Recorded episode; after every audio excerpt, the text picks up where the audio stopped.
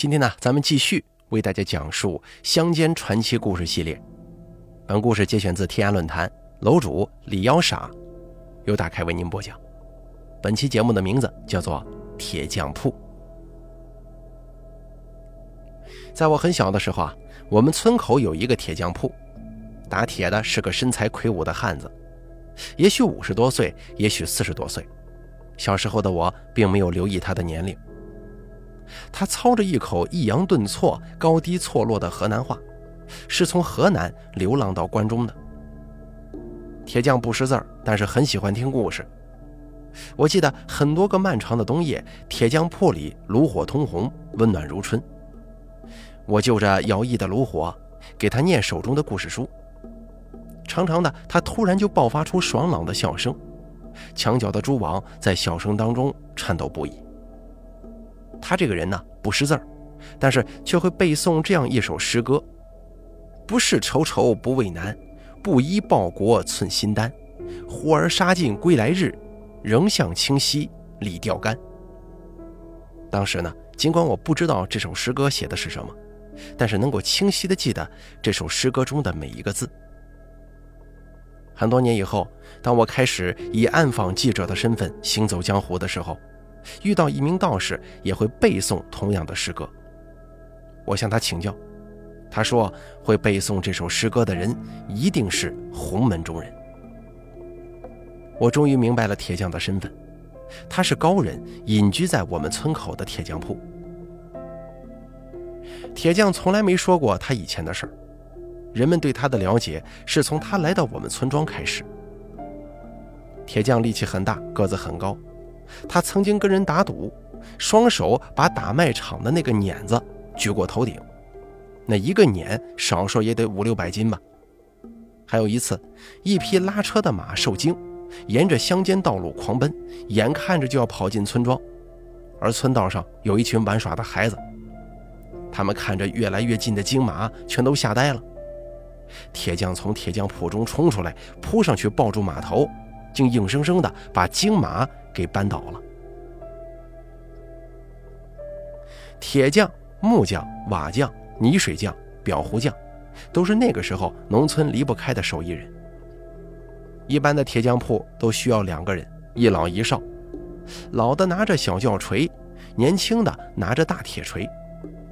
老的左手从炉膛里夹出烧红的铁块，右手的小轿锤敲向哪里，年轻的大铁锤就砸向哪里。这小轿锤像小鸡啄米，又轻又快；大铁锤像恶鹰捕食，又急又猛。2个人需要默契的配合，才能够打造出一件农具，锄头啊、铁锨呐、镰刀啊什么的。但是我们村口的铁匠铺只有一个铁匠，铁匠单臂抡起8磅锤，叮叮当当，大气不喘，一件像样的农具就打成了。那个时候啊，我特别喜欢看《三国》《水浒》，我想，铁匠如果生活在那个时代，一定是万人敌视的英雄好汉。生在三国，他就是关羽、张飞；生在大宋，他就是鲁达、武松。只可惜他生不逢时，生活在枪炮时代，英雄无用武之地。铁匠力气很大，胆子更大。我们村庄向北几十里就是黄龙山，黄龙山地广人稀，沟壑纵横。在过去的时候，土匪出没，后来还有野狼呢。穿过黄龙山就是陕北重镇洛川。我们这里的人要到洛川，洛川的人要到我们这里，需要大白天结伙同行。3更半夜，狼声起伏，没有人敢从这条山路上过。洛川有铁匠的一个朋友，他每年总要去往洛川一趟，去的时候是夜晚赶路，回来的时候还是夜晚赶路。那会儿啊，农民要离开公社地域，需要大队开具介绍信，在经过大队领导政治审核合格，而且不影响农业生产的前提之下，才能够出门上路，否则会被白天的巡逻民兵抓住办学习班啊。有一次，铁匠走这条山路的时候，与狼群遭遇了，前方有10几只狼挡住了他的去路。铁匠慢慢的把身上的羊皮大氅脱下来，反穿在身上，羊毛朝外，羊皮朝里，然后手中握着随身带着的一把尖刀，趴在地上慢慢接近狼群。狼群看着面前这个毛茸茸的庞然大物，不知道该不该进攻。铁匠跟狼群的距离越来越近，狼群还在犹豫不决。距离铁匠最近的那只狼歪着脖子端向着铁匠，而铁匠突然一跃而起，扑向那只狼，手中的尖刀插进了狼的脖子。其余的狼看到这种场景，全都吓跑了。打狼对铁匠这样的好汉来说小菜一碟，他最传奇的是把狼窝掏了，还打死了一只金钱豹。那年秋天连续多日霜降，地面上、瓦片上、路面上都是一层灰白色的霜冻，太阳躲在厚厚的云层后，空中刮着冷冷的风。铁匠手提大铁锤，站在村口那个老槐树之下，就问：谁敢跟我一起去掏狼窝呀？很多年轻人奔涌到老槐树下，争着抢着要跟着去。这个时候小麦已经种上了，秋庄稼已经收割完毕，正是农闲时节。队长也来了，他习惯性的一手叉腰，站在一块突出的石头上，以一种指点江山的姿态说：只能带4个人去，其余的人要去填窟窿，掏了狼窝算你们每人1个功。填窟窿是我们那里每年冬季都要干的一种活。大雨过后，田地里被雨水冲出了很多窟窿，社员们推着架子车，挑着担子，把远处的土填进窟窿里，以备第2年耕种。奇怪的是，自从实行责任制之后啊，土地承包到户，家家把自己的土地平整完好，再没了水土流失，也没了填窟窿这种活了。铁匠带着4个人上路了，我缠着也要去。铁匠让我跟在他身边，不能远离。就这样，我们走进了黄龙山中，沿着乡间小道走了不远，就看到地上啊有几行狼的爪印。4个青年神色紧张。铁匠看看爪印说：这是昨晚前半夜留下来的，你们看呐，爪印上还有一层霜，是后半夜落的。我们跟着爪印向前走，翻过了2座山，趟过了1道沟，来到一处悬崖之下，爪印也在悬崖下消失了。悬崖下面丛生着刺蓬，还有荆棘，有着荆刺上挂着淡黄色的绒毛。铁匠拿了仔细看了看，说：这是狼毛，狼窝就在附近了。那4个人握着手中的铁叉，惊慌四顾。铁匠拉着我的手，来到了一处瞳口粗的洞穴前，他指着说：这就是狼窝，洞口旁边的石头是光滑的，狼从这里进进出出，给磨成这样了。铁匠指挥那4个人2两1组分散在左右两边，抱着石头，然后他拔了几把枯草堆在狼窝里，又回去折了几大抱刺蓬堆在旁边。铁匠从口袋里取出火柴，点着枯草，把刺蓬再这么一堆，一股浓郁的烟雾扶摇直上，石缝里的2只壁虎慌手慌脚地躲开了。铁匠脱下夹袄，对着火堆扇动，浓浓的烟雾钻进了狼窝里。我学着他的样子，也脱下衣服向里扇风。过了一会儿，几10米开外的地方有2股青烟从地下冒了出来。铁匠大喊一声：给他堵上！那2组人抱着石头，把狼窝的另外2个出口给堵住了。我看着一切心惊胆战呢，问铁匠：狼要是从这个洞跑出来怎么办呢？铁匠说：狼怕火，是不会从这里出来的。火焰烧了一会儿，烟雾却没有再钻进去，而是倒灌出来，迷得我们眼睛睁不开了。哎，怎么回事？铁匠说：狼用屁股挡住了通道，烟灌不进去了。那4个青年用石头堵住了狼窝的另外2个出口之后，也来到了铁匠身旁。铁匠把狼窝口的柴火拨到一旁，然后脱掉长裤，钻进了狼窝。我站在狼窝边，突然哭了。铁匠在狼窝里就问：“你哭什么呀？”我说道：“你别进去，里头有狼。”铁匠的声音从狼窝里嗡声嗡气地传出来：“别害怕，我一会儿就出来。”我在狼窝边大约等候了半个时辰，看到铁匠钻了出来，他的头上身上全是土，浑身散发着一种奇怪的尿骚味，让我闻了之后啊，只想打喷嚏。那四个年轻人一起迎上去问道：“怎么样了？”铁匠举起手中的大铁锤，我看到了大铁锤上全是血迹，一锤一个，全砸死了。我们都惊讶地睁大了眼睛。铁匠说：“狼这种畜生啊，你看它在外面很横，又尖又滑，可你钻进它窝里，它就会吓破胆，只知道呜呜地哭，浑身打摆子。我举起铁锤，它都不知道躲呀，照准脑门一锤子下去，狼就倒下了。其余的狼看到这个情形，也不知道反抗，等着挨锤。这一窝居然有9只狼啊，我打死了8个，另外一只正撅着屁股打洞，想要从这里逃出去。我照准他的屁股一重锤砸了过去，他就趴着不动了。”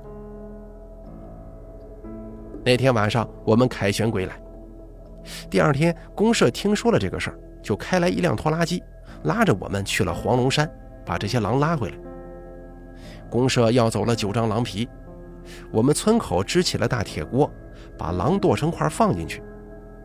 那个时候的人呢，一年到头难得吃一回肉，听说我们村煮狼肉，周围10里8村的人呢，都端着碗来了，想分着吃一口。队长说：“羊吃100样草，羊肉很好吃，狼吃羊肉，那肯定狼肉更好吃啊。”可是狼肉煮熟之后一点也不好吃，吃到嘴巴里就像吃甘草似的。队长又说：“狼皮褥子好啊，铺在身子下头就像铺着一团火，冬天一点也不冷，而且夜晚有狼啊、豹子什么的接近，狼毛就会竖起来把你扎醒，向你示警啊。”当时大家都感到狼皮很神奇，没有人会怀疑队长的话。现在想来，队长这是想当然的说法。后来我上了初中，背着馒头去几十里外的镇子上学，成了一名住校生。我跟铁匠的联系减少了，而铁匠的传奇还在继续。我上初2那一年，村子里啊要修盖这个饲养室，可是没长园也没有领条，队长呢就决定派人到南山去拉。关中东府的人把陕北高原叫北山，把秦岭山区叫南山。队长在村子里找了2个力气大的人，一个是铁匠，一个是锁柱，2个人各赶着一辆马车上路了。锁柱是我们大队的民兵连长，差一点就当了海军，听说只是因为不会游泳，这才没选上。所以锁柱在我们大队高人一等，走路的时候那都是鼻孔朝天，你要是在路上遇到他，问候他一声，他连看你也不看，只丢给你一句哼。这个锁柱跟铁匠上路了，他们走了1天1夜，到了南山，夜晚住在看林人的茅草房里。锁柱说他曾经一拳把牛打倒了，他问铁匠有没有这么大力气啊？铁匠笑了笑不说话。锁柱又说他有一回遇到打劫的，抢了前面好几个人，他一个人赤着脚丫子追赶了10几里，那劫匪吓得丢下东西逃了。他问铁匠有没有这么大胆子呀？铁匠还是笑笑不说话。锁柱笑着说：“嘿，人人都说你力大如牛，胆大如斗，我看未必吧。”铁匠也笑着说：“哎，那都是别人胡说的。”天亮以后，他们赶着马车继续行走，走了4、5里路，来到一面小山坡下。突然马圆睁双眼，眼神当中充满了恐惧和焦虑，全身颤抖，几乎要跪下呀。锁住用鞭子使劲抽打着马，马疼痛的摆摆脖子，但是不敢叫一声。铁匠说：“前面有情况了。”锁住问道：“什么情况？”铁匠说：“我也说不准。”铁匠话音刚落，远处传来一个女人撕心裂肺的哭喊，接着一只金钱豹从密林当中冲了出来，跟他们打了个照面。这豹子的背上背着一个孩子，孩子没有了哭声，也不知是死是活。锁柱陡然看到金钱豹，吓得瘫坐在地上。铁匠一把操起支撑马车的棍子，就向着豹子奔去。这种棍子是特制的，长约1米，一端分叉，一般是坚硬的榆木制作的。金钱豹看到铁匠赶过去，掉头就跑，铁匠在后头追赶。追出了2-3里之后，豹子看见无法摆脱，又看到身后只有铁匠一个人，就把孩子从背上放下来，掉头扑向铁匠。铁匠闪身在一旁，棍子挥舞过去，砸在了豹子的腰上，棍子应声断成了2截。豹子也不好过呀，当时就跌落下来，因为疼痛长啸一声，树叶纷纷飘落。铁匠寻找着四周可以当做武器用的东西，可是周围只有枯树叶。豹子这回啊，又逼近铁匠了。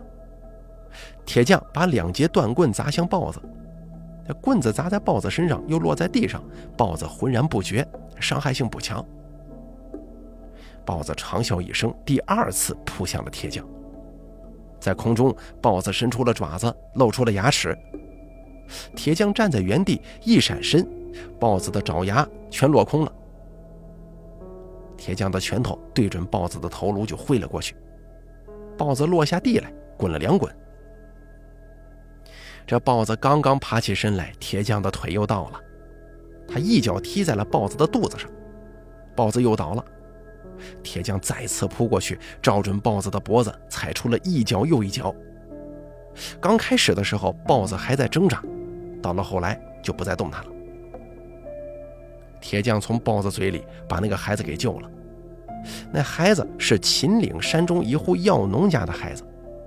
从那以后，锁柱在铁匠面前啊，也不再敢吹嘘自己的本事了。再后来呢，铁匠回到了河南老家，我们就失去了联系。如果铁匠现在还活着的话，估计得有80多岁了，确实是一个极为厉害的人物啊。好了，咱们本期故事呢就说到这儿了，感谢您的收听，咱们下期再见。